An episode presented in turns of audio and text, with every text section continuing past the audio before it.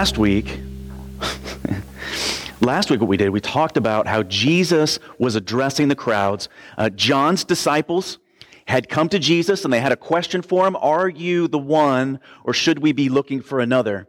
And so he addresses their questions and then he says, Listen, go tell John what you see. And so he addresses their questions. He does a bunch of miracles right in front of them and says, Take that message back to John what happens is they go back and Jesus starts addressing the crowds because John has this question. Unless they start wondering about John, he says that John was the greatest born of women. Not only does he commend John, but he also gives him this incredible t- uh, title um, the best, the, the most greatest man ever born of women. And what that means basically is that John was the greatest that had ever been naturally conceived of the flesh, right? Because Jesus was born of the Spirit, and I wouldn't ordinarily have to make that um, you know, clarification, but there's so much confusion in the church today that I just want to let everybody know where we stand on it. And it shouldn't even be an issue because if the Bible says it, then that settles it, and that's what we agree on. So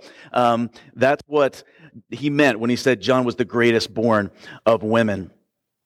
And then John was a man of conviction, right? He didn't just have a preference for Jesus, he had a conviction about Jesus. Preferences come and go. We become very fickle with our preferences because they can be affected by our external circumstances. But conviction is something that you purpose in your heart. It's not something that will change. It's not going to change based on your external circumstances. It's not going to change no matter what. And so, regardless of what happens in our life with preferences, convictions is something that you will not break, something that you would die for, right? Something you would die for. Preferences wilt in the fire of affliction, but convictions are things that never change. So John was a man of conviction. He was also a man of self-denial. Uh, I called the message the greatness of humility. And self-denial and humility are in very short supply in our culture today.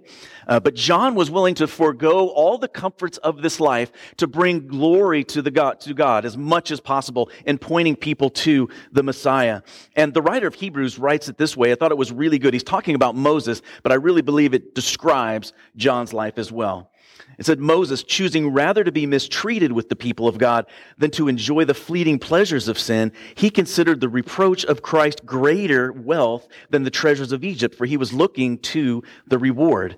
And that was John's mission. It wasn't to carve out a life for himself here on earth. It was to prepare people for the arrival of the Messiah, to point people to Christ. He was looking forwards to the reward. Jesus is the reward. He's our reward.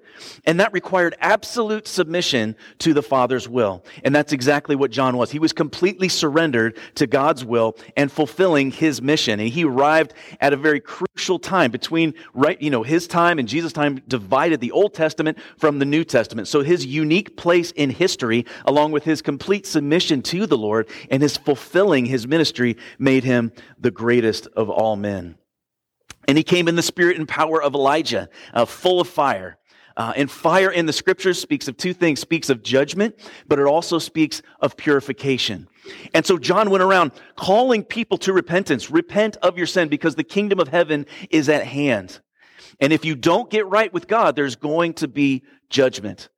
And then purification. He was calling people, be baptized. Be baptized with water symbolically that your cleansing of your sin may happen through that. Now, that was symbolic. It wasn't going to happen until Jesus died on the cross, but it was symbolic pointing to, again, the Messiah and what he would do. So judgment, but then also purification. And then lastly, we talked about how Jesus said the kingdom of heaven suffers violence and violent men take it by force. And it has two equally um, two equally weighty meanings. The first is pretty obvious. The, the church, the people of God, are under attack. Wherever the kingdom goes, people are going to attack it. Demonic forces are going to come up against it violently. And the kingdom will suffer violence until Jesus comes to take us out. Right now, his body, his bride, is being abused on this earth. And sometimes you'll hear people say, well, we just think that the church is going to go through the tribulation. It's going to go. Why would God do that to his bride? His bride has been being persecuted since he left, and he's going to come back and he's going to take us out of here so his bride can be rescued as God's wrath is being poured out on a Christ rejecting, unbelieving world. It's my personal belief. And I think I'm right, that he's going to take us out of here.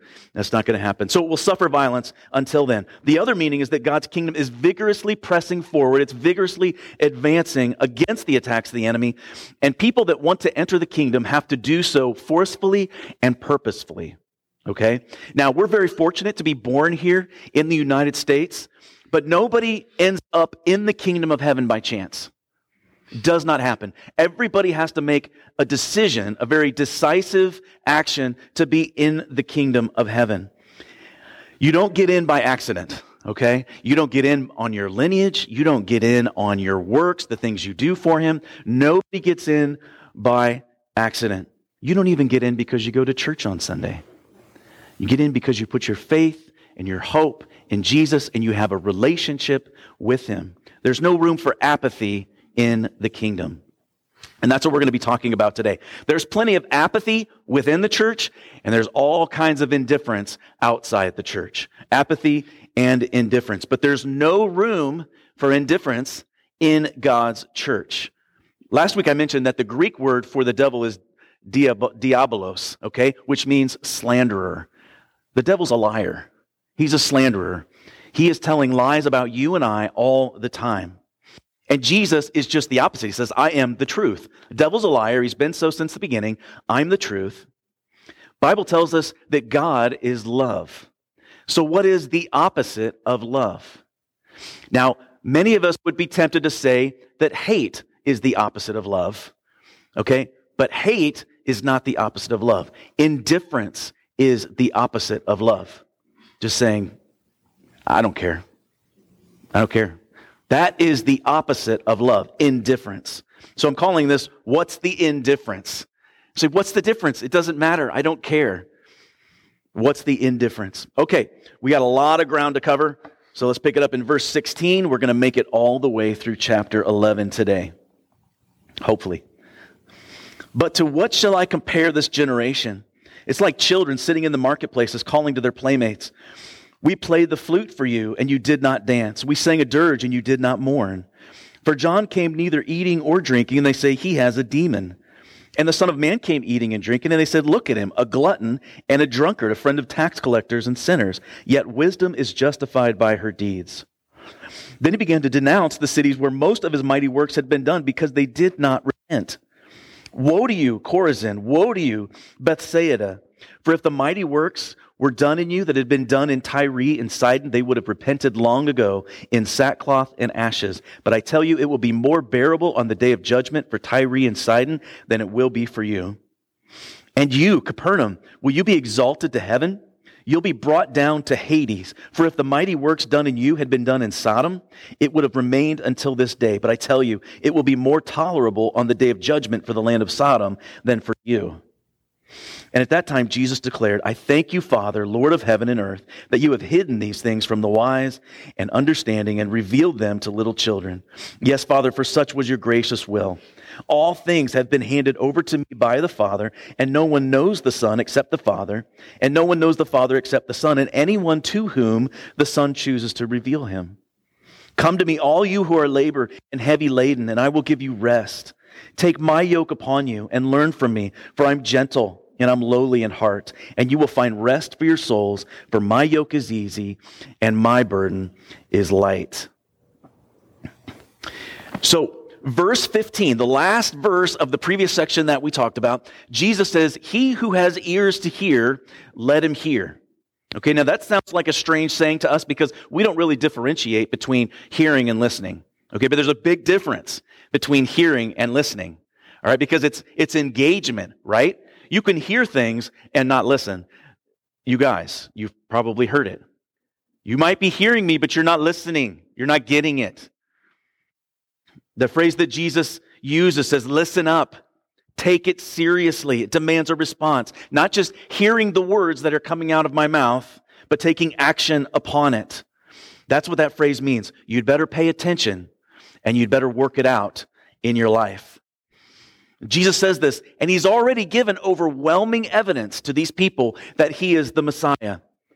And a lot of them still didn't believe.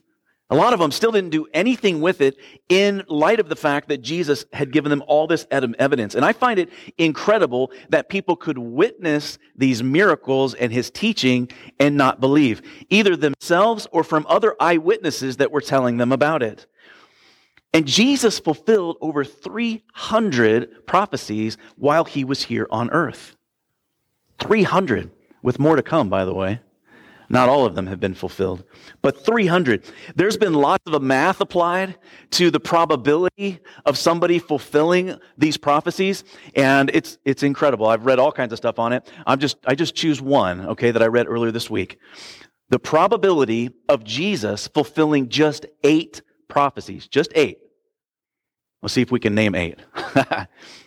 son of Abraham, son of Isaac, son of Jacob, right? Born of a virgin, born in Bethlehem, of the tribe of Judah, that he was going to be betrayed by a friend for 30 pieces of silver, that he was going to be crucified, pierced, whipped, all of these, right?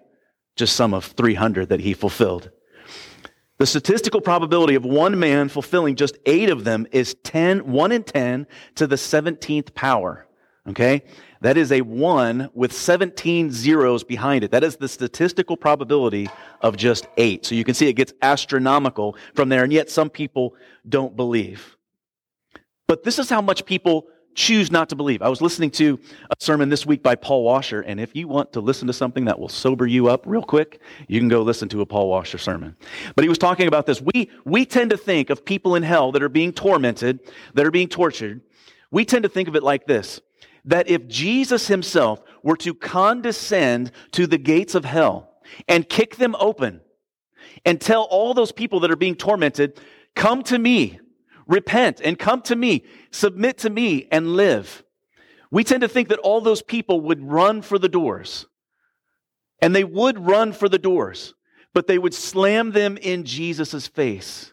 Okay, that is how much they choose to reject Jesus. They would rather be tormented in hell than submit themselves to Jesus.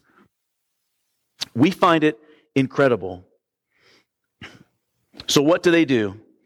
People who are unbelieving, people who reject Christ, become critical. They become very critical.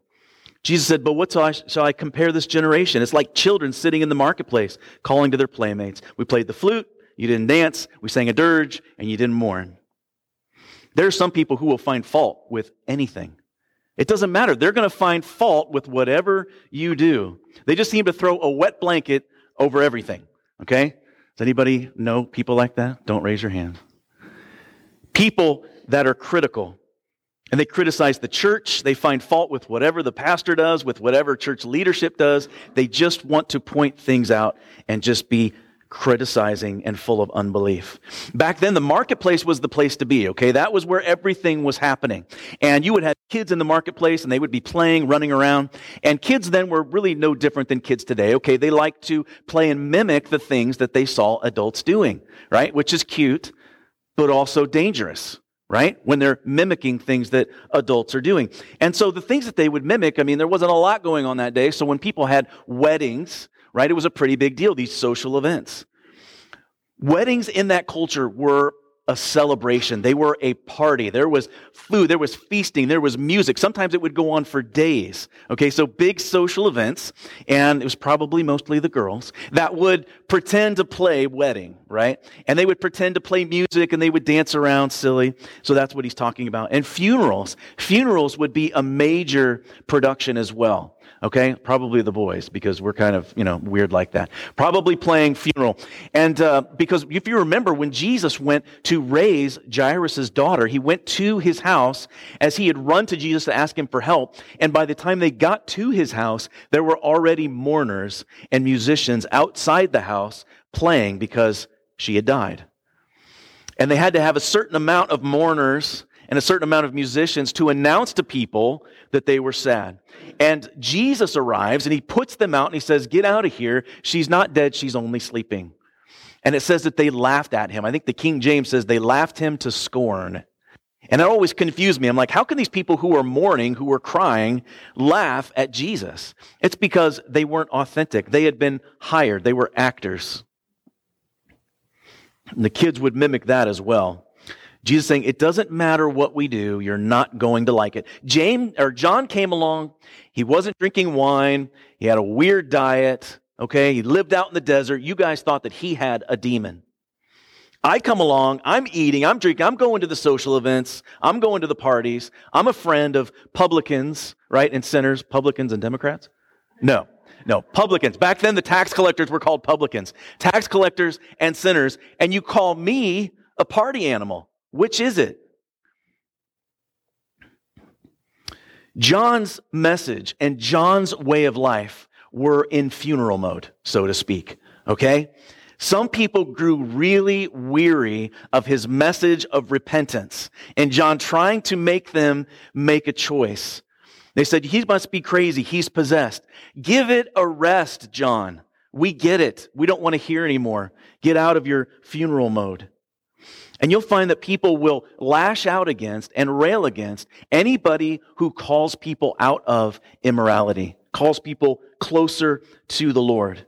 They might find it amusing for a while, but they won't tolerate it for long. Because John was forcing them to make a choice. Pick a side right now. People don't like to have their choices infringed upon. Uh, that's one of the most protected things we have in our culture today. Don't tell me what to do. I'm going to make up my mind on my own timetable, right? Jesus, on the other hand, was in wedding mode. If John was in funeral mode, Jesus was in wedding mode. He was big into weddings. Jesus uses wedding analogies all the time. He did his first miracle at a wedding. He was always going to social events and activities. Remember when Jesus was over at Matthew's house? Right after he called Matthew, Matthew's like, I'm following Jesus. I'm all in. I'm going to throw a party at my house. And he invited all of his sin friends, his sinful friends. And so they all came over. And John's disciples, John the Baptist disciples, go over there and they see Jesus and they're like, hey, why do the Pharisees and their disciples fast and we fast, but you and your disciples don't fast? What's going on with that?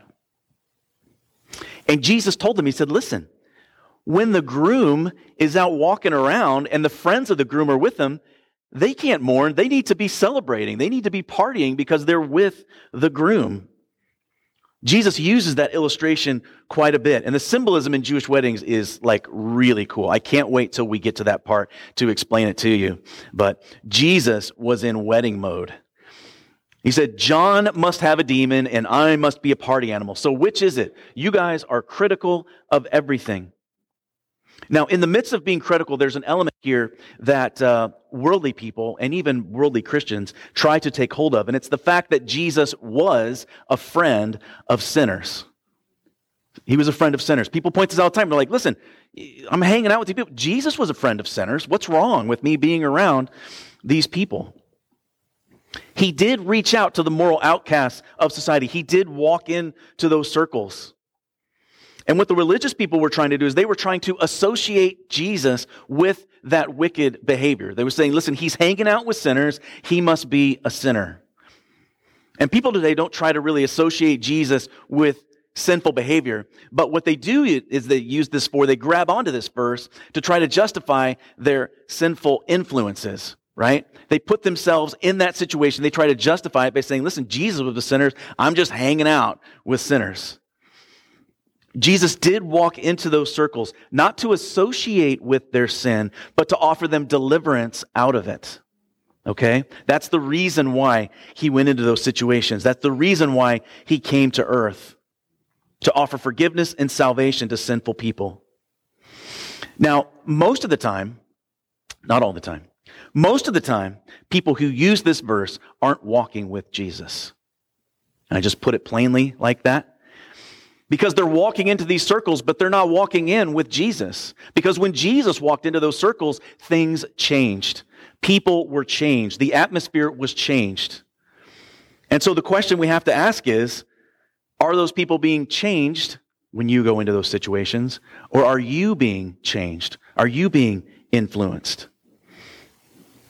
Remember when I said Jesus, whenever he touched somebody who was unclean, their uncleanness didn't pass to him. That's what they believed in Jewish society. If you touched something that was unclean, you automatically were unclean. But when Jesus touched somebody, his purity always transferred over to them. So when he walked into those situations, he brought life into them. He wasn't being pulled down to their level. I used to hear parents say things um, to me and to other uh, kids when they were teenagers. They're getting out to go out and have fun, and they would say, "All right, just make sure that Jesus is having just as much fun as you are." You know, because Jesus is with you all the time. The kids are like, "Oh, oh you know." That's right. Make sure Jesus is having just as much fun as you are. Are you calling these people up, or are they bringing you down? So the plain fact is that when ungodly people don't want to listen to the truth, they will find all kinds of excuses not to listen. Okay, and with that excuse, they'll have criticism. You Christians, you're not much better than we are. And you know what? They're right. We're not much better than they are. I don't live this thing out perfectly. I don't claim to. Okay, none of us do. But we follow the one who is perfect. All right? We follow the one who is perfect. I'm not asking you to follow me. I'm not asking you to follow the world or the church. I'm asking you to follow Jesus. Okay, follow him. And we try to live that out as best we can to keep to his teachings and bring him glory. That's what we're trying to do. Don't follow anyone else except for Jesus. And he says, Yet wisdom is justified by her deeds. One translation says, But wisdom is shown to be right by what she does. It'll be proof by what it produces. What does the fruit look like? Are John and I producing righteousness or are we producing wickedness? Right? Righteousness leads to more righteousness. But corrupt human wisdom leads to corrupt human behavior. Kind of stupid is as stupid does, right? That's what it produces. Okay. Now Jesus is getting worked up and he says, You want to be critical of us? I've got some criticism for you. And he starts to denounce all these unbelieving cities that where Jesus had done most of his mighty miracles in. The places where he'd healed the lepers, the places where he had healed the mute, opened the ears of the deaf, the places where he had raised dead people back to life. These places, people had witnessed these things and it didn't change them. They weren't repenting, they were simply indifferent. And he's harsher here with the places that saw evidence and did nothing. They simply shrugged their shoulders. That's great. That's cool. Which is what most people do today. And I'll go as far as to say that there's a lot of so called Christians that just shrug their shoulders at Jesus today. Take it or leave it. I might make it. I might not. I might read my Bible today. Might not. Might not act like a Christian today. Might not. The indifference in some people. Oh, they'll go out to hear him speak. They'll go out to watch him do things, to associate, to enjoy the benefits of being around Jesus, right? But there's a harsher punishment for those people because they know the truth and they're apathetic towards the Lord.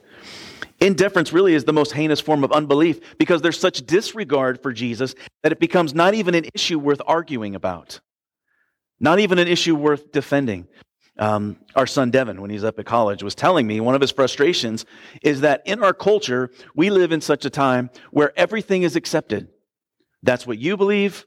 Great. Good for you. Here's what I believe. That's what you believe. We're so accepting that there's no, there's no argument. There's no defense for beliefs. And people now, when they talk about Jesus, they're very indifferent about it. It's not something that um, a lot of people want to defend. We need to learn how to defend our faith and take Jesus seriously. He says, Woe to you, Chorazin! Woe to you, Bethsaida! For if the mighty works done in you had been done in Tyre and Sidon, they would have repented long ago in sackcloth and ashes. But I tell you, it'll be more bearable on the day of judgment for Tyre and Sidon than for you.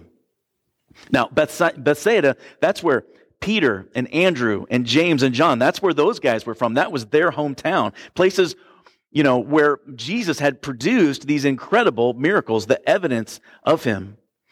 And he says Tyre and Sidon, those were pagan cities. They were secular Gentile cities. This was places where the Baal worship was still happening, all kinds of immorality. This would have been like saying, Woe to you, liberty, right? Woe to you, Excelsior.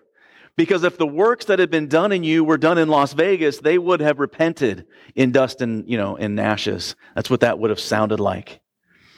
Just to go back to the wedding analogy, um, you've been given a personal invitation by the groom. And instead of opening it and putting it on your refrigerator, you left it in with the rest of the junk mail. You were indifferent towards the Lord. In Matthew 22, Jesus uses this wedding analogy to describe the indifference of the Jewish people. It says, The kingdom of heaven may be compared to a king who gave a wedding feast for his son, and he sent his servants to call those who were invited to the wedding feast, but they would not come. And he sent his servants saying, Tell those who were invited, see, I have prepared my dinner. My oxen, my fatted calves have been slaughtered, and everything is ready. Come to the wedding feast. But they paid no attention and went off, one to his farm, another to his business, while they seized his servants, treated them shamefully, and killed them.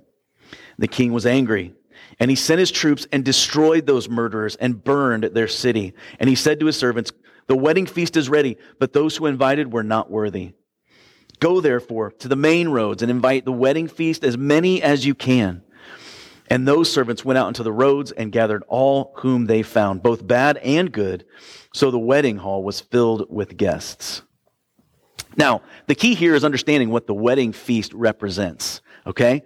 The picture given here is the marriage supper of the Lamb.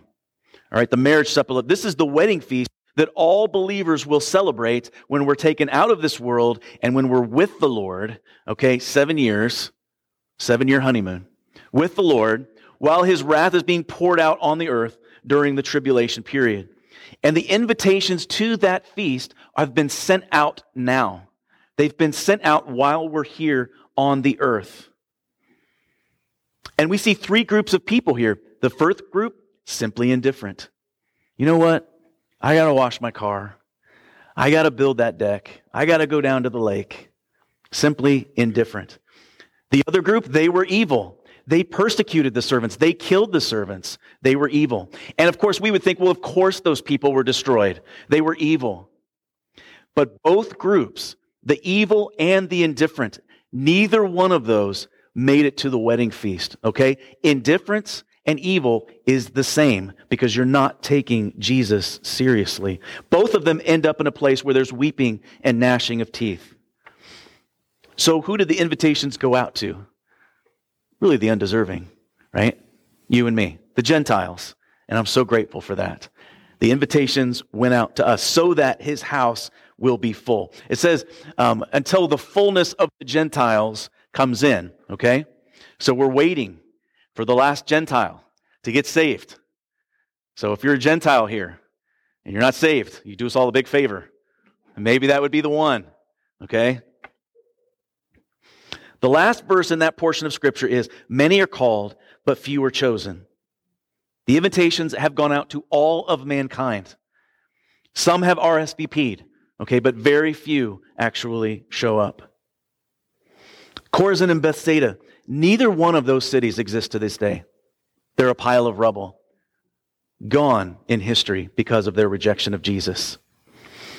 And you, Capernaum, will you be exalted to heaven? You will be brought down to Hades. For if the mighty works had been done in you that had been done in Sodom, it would have remained to this day. But I tell you that it'll be more tolerable on the day of judgment for the land of Sodom than for you. Jesus had made Capernaum his headquarters. That's where he lived. That's where he launched out of. He said, instead of favor, instead of favor because I was here and walking your streets, there's going to be a harsher punishment because you were indifferent because it didn't change you. It would have been better for you if you had never known me than to have me here walking your streets and not do anything about it. This wicked city of Sodom would have repented long ago if it had had the privileges of Chorazin and Bethsaida. The cities that were self righteous, holding on to a dusty form of religion, a works based religion. They were more blinded to the Lord's salvation than the pagans were.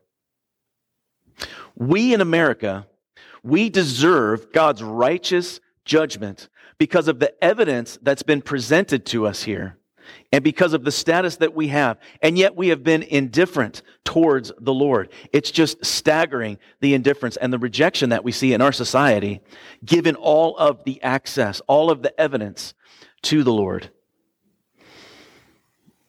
Many see, many hear, but few believe. You might say, well, wait a minute, Nathan. Lots of people believe in Jesus. Belief equals action. Okay? If you believe it, then you'll do it. If you don't believe it, you'll become critical of it. That's what will happen. And there won't be any action. The greater the privilege, the greater the responsibility. And the greater the light, the greater the punishment will be for rejection of that light. Now, there's a puzzling truth in this verse, and I don't pretend to understand it, but Jesus makes it clear here that there will be varying degrees of punishment for people based on their access and their knowledge to Him. Okay? And I don't know what that looks like, and I don't want to know what that looks like. Okay? There's no comfort in knowing that there's going to be different levels of punishment based on what you did with the words that were given to you. Because the group that gets it worst will be the ones who knew the truth but didn't do anything with it. Those who have received the divine revelation, okay, those who seem to be morally upright, but were indifferent towards the Lord. And now you're all in that group. You're all in that group. That's my job. My job as pastor is to put you in that group. Okay, it's not my job to save you. It's my job to present the gospel to you. And then you have to make a decision what you're going to do with it now. All of us have the privilege of hearing and knowing the truth. The question is, what are you going to do with it? Will you believe it? Will you let it change your eternal destiny? Will you start following Jesus, the way, the truth, and the life? Or will it simply go in one ear and out the other? Because if it does, Jesus says that the punishment for you will be worse than it was for Sodom and Gomorrah. Completely wiped off the map. Okay, we're going to bring this home. Verse 25. At that time, Jesus declared, I thank you, Father, Lord of heaven and earth, that you have hidden these things from the wise and the understanding and revealed them to little children. Yes, Father, for such was your gracious will. All things have been handed over to me by my Father, and no one knows the Son except the Father no one knows the Father except the Son, and anyone to whom the Son chooses to reveal him. Come to me, all who labor and heavy laden, and I will give you rest. Take my yoke upon you and learn from me, for I'm gentle and lowly in heart, and you will find rest for your souls, for my yoke is easy and my burden is light. After answering the questions from John's disciples, doing the miracles, sending them back with the message of reassurance, and then warning the people about their indifference, he gives an invitation. That's what's good about our Lord, right? He gives a warning, and then he gives us an opportunity to respond to it. He who has ears to hear, let him hear. If you're listening to my words, now is the time to take action. Paul writes in his second letter to the Corinthian church, he quotes the Old Testament from Isaiah 49. In a favorable time I listened to you, and in a day of salvation I have helped you. And then Paul writes, Behold, now is the favorable time. Behold, now is the day of salvation. We put no obstacle in anyone's way so that no fault will be found with our ministry. He says, I am telling you truly, I don't want this to go. My hands are clean because I have presented the gospel to you and you need to respond to it. Today is the day of salvation. We're not promised tomorrow. That's one of the biggest lies that the enemy tells. You've got time. Okay? Feed your flesh. Live the way you want to now. Okay? You got time. You're not as bad as those people over there. The lies the enemy tells. But Jesus says there's no distinction.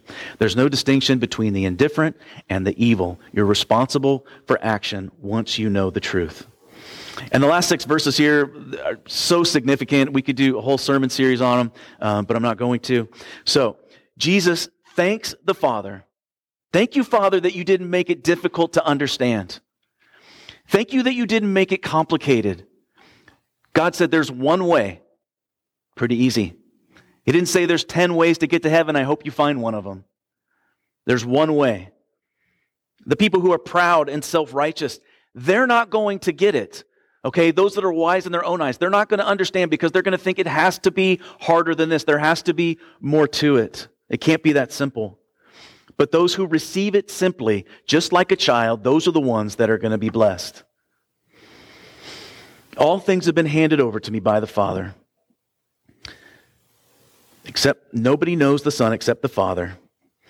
To the person who say, well, Jesus never really claimed to be God. Okay, he did in multiple places. But this is one of those places where Jesus equates himself with God. Okay, God the Father. Not in the same sense that God is the Father of Israel. Okay, not, not in that sense. He didn't create Jesus. Jesus is God. He has always been. He always will be. Jesus is God. He was not He was not created. This speaks of when Jesus calls God Father, this speaks of a relationship, okay, of a role. He is obedient to the Father's will. The Father, the Son, and the Holy Spirit, they are one essence. They are inseparable. Three persons, right? All God. I don't understand it, but I believe it because that's what the Bible says.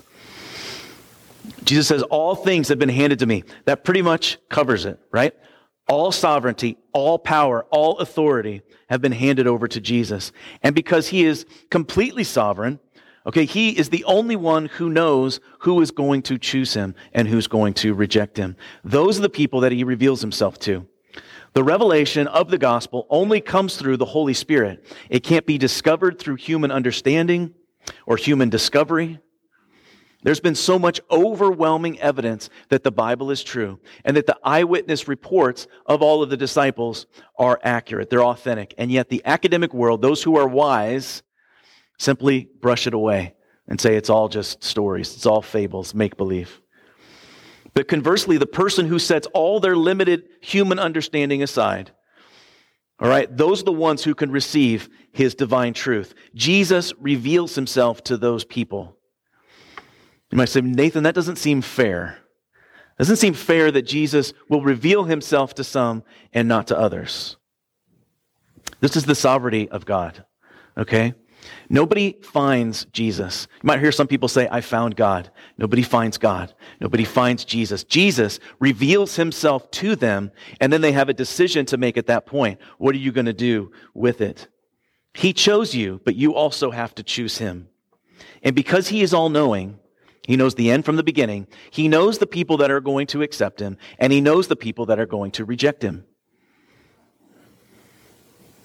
Would you really want to serve a God who didn't know all things, who wasn't all powerful, who wasn't omniscient? Because I wouldn't. It wouldn't give me any comfort if God just had a broader perspective of history and he was learning faster than I was. He was just trying to respond to it. That wouldn't give me any comfort. That wouldn't be a God big enough worth submitting to. Our God knows those who are his. And then Jesus' appeal to the faith come to me, all who labor and are heavy laden, and I will give you rest. Rest from what exactly? The law of Moses is made up of 613 laws. 613 laws. 365 negative ones. Don't do this. Okay?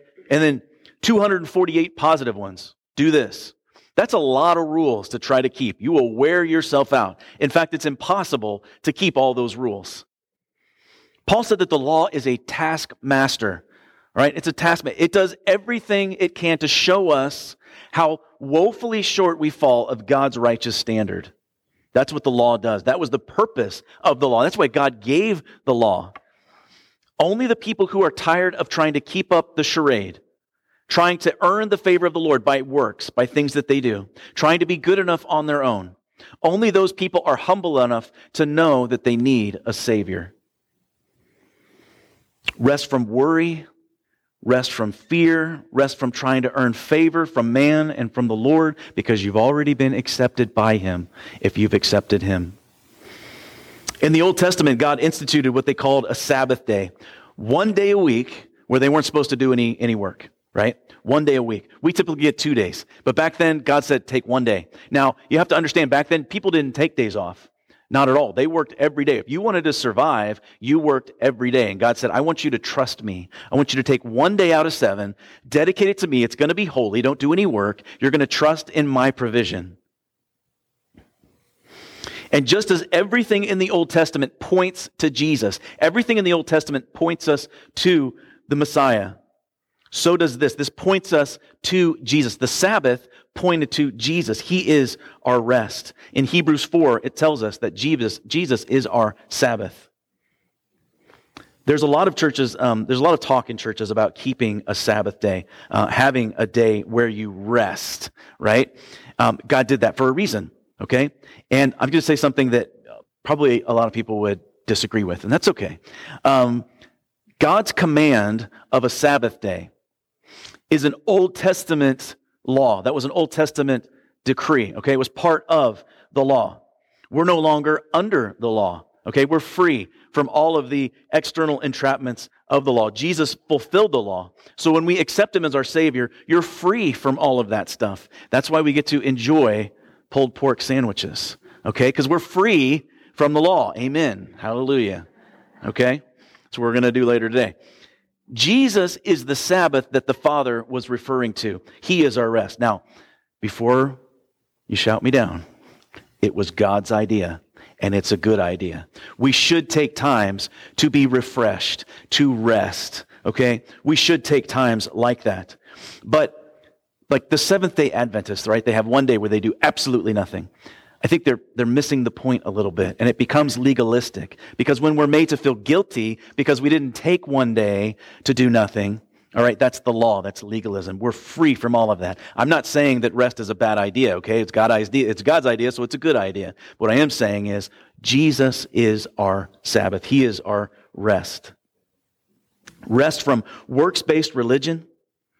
I don't have to do good works now, or I get to do good works. And I can do them as worship as unto the Lord because of what He's done for me and my love for Him. That's why I do good works. It's not because I'm checking off boxes trying to please Him. He says, Take my yoke upon me and learn from me. Jesus gives an invitation, and this invitation is to submission. All right, submission gets a bad rap uh, in our society today, but salvation always includes submission because Jesus can't be Lord of your life if you're not submitted to Him. That's what a yoke is. A yoke is a symbol of submission. Just like when that yoke was placed on that oxen, it was placed there for the benefit of the master. Okay, so the master could steer and guide that ox exactly where it needed to go for his benefit. So too, you and I, if we really want Jesus to be our master, if we want his guidance, his leading in our life, we have to submit to his leading for his benefit, for his glory. The yoke is a symbol of, uh, of submission, but it's also a symbol of obedience. When Jewish students went out to choose a rabbi, they chose a rabbi, a teacher that they wanted to study under. They called that taking that rabbi's yoke upon you. Okay, they wanted to be like that rabbi in every way. They watched the things that he did, the way that he taught, the analogies that he used. They wanted to be submitted to them, but they also wanted to be um, obedient to him. Jesus says his yoke is easy, okay? It's not hard. John MacArthur puts it this way Christ will never oppress us or give us a burden too heavy to carry. His yoke has nothing to do with the demands of works or law, much less that of human tradition. The Christian's work of obedience to Christ is joyful and happy. For, as John explains, this is the love of God that we keep his commandments, and his commandments are not burdensome. 1 John 5 3. Submission to Jesus Christ brings the greatest liberation a person can, can experience. Actually, the only true liberation that he can experience, because the only um, way that we can experience true freedom and what we were created to be is through Jesus Christ. So take his yoke upon you, right? Let him guide and direct your life.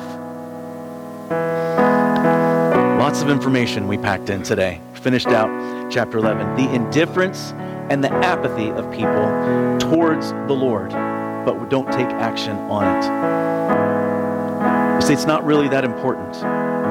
C.S. Lewis said, that uh, Christianity, if it's false, is of no importance. But if it's true, it's of infinite importance. The only thing that the gospel cannot be is moderately important. Can't be moderately important. If it's true, it has to be obeyed. It's infinitely important. It is your eternal destination. But if it's false, if Jesus is a liar, none of us should be here. We should be home prepping, right? If it's false, it's of no importance. Jesus gives a serious warning not to be indifferent toward the gospel. Then he gives an invitation, an invitation to accept his leading. Let him have control over your life, not because he's on some, on some kind of power trip, okay? It's because he created you. He created you, and he knows what's best for you. That's the reason why he says, Let me lead you.